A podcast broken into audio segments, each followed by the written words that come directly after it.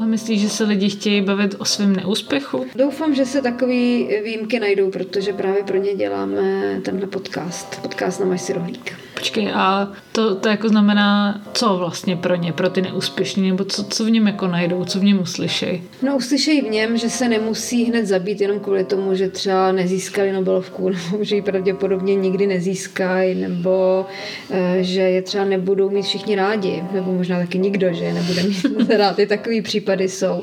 Prostě, aby bylo jasno, těma neúspěšnýma my nemyslíme nějaký matky, eh, kterým klepe na dveře exekutor, matky samoživitelky, ale normální průměrní lidi který stejně jako my prostě žijou takový obyčejný životy. A víme, že nebudeme nikdy v ničem nejlepší a teda zároveň tak trošku jako doufáme, že nebudeme nikdy v ničem nejhorší. No.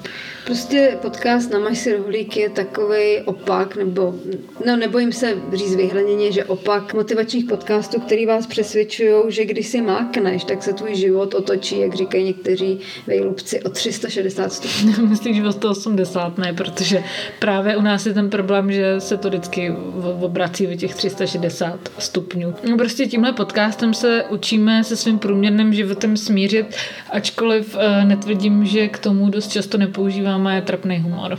No ale co, hlavně když my se zasmějeme, že jo, takže to poslouchejte. Nebo to vypněte. Píská fuchu, nebo je to... Mě ne. Tak asi fuchu.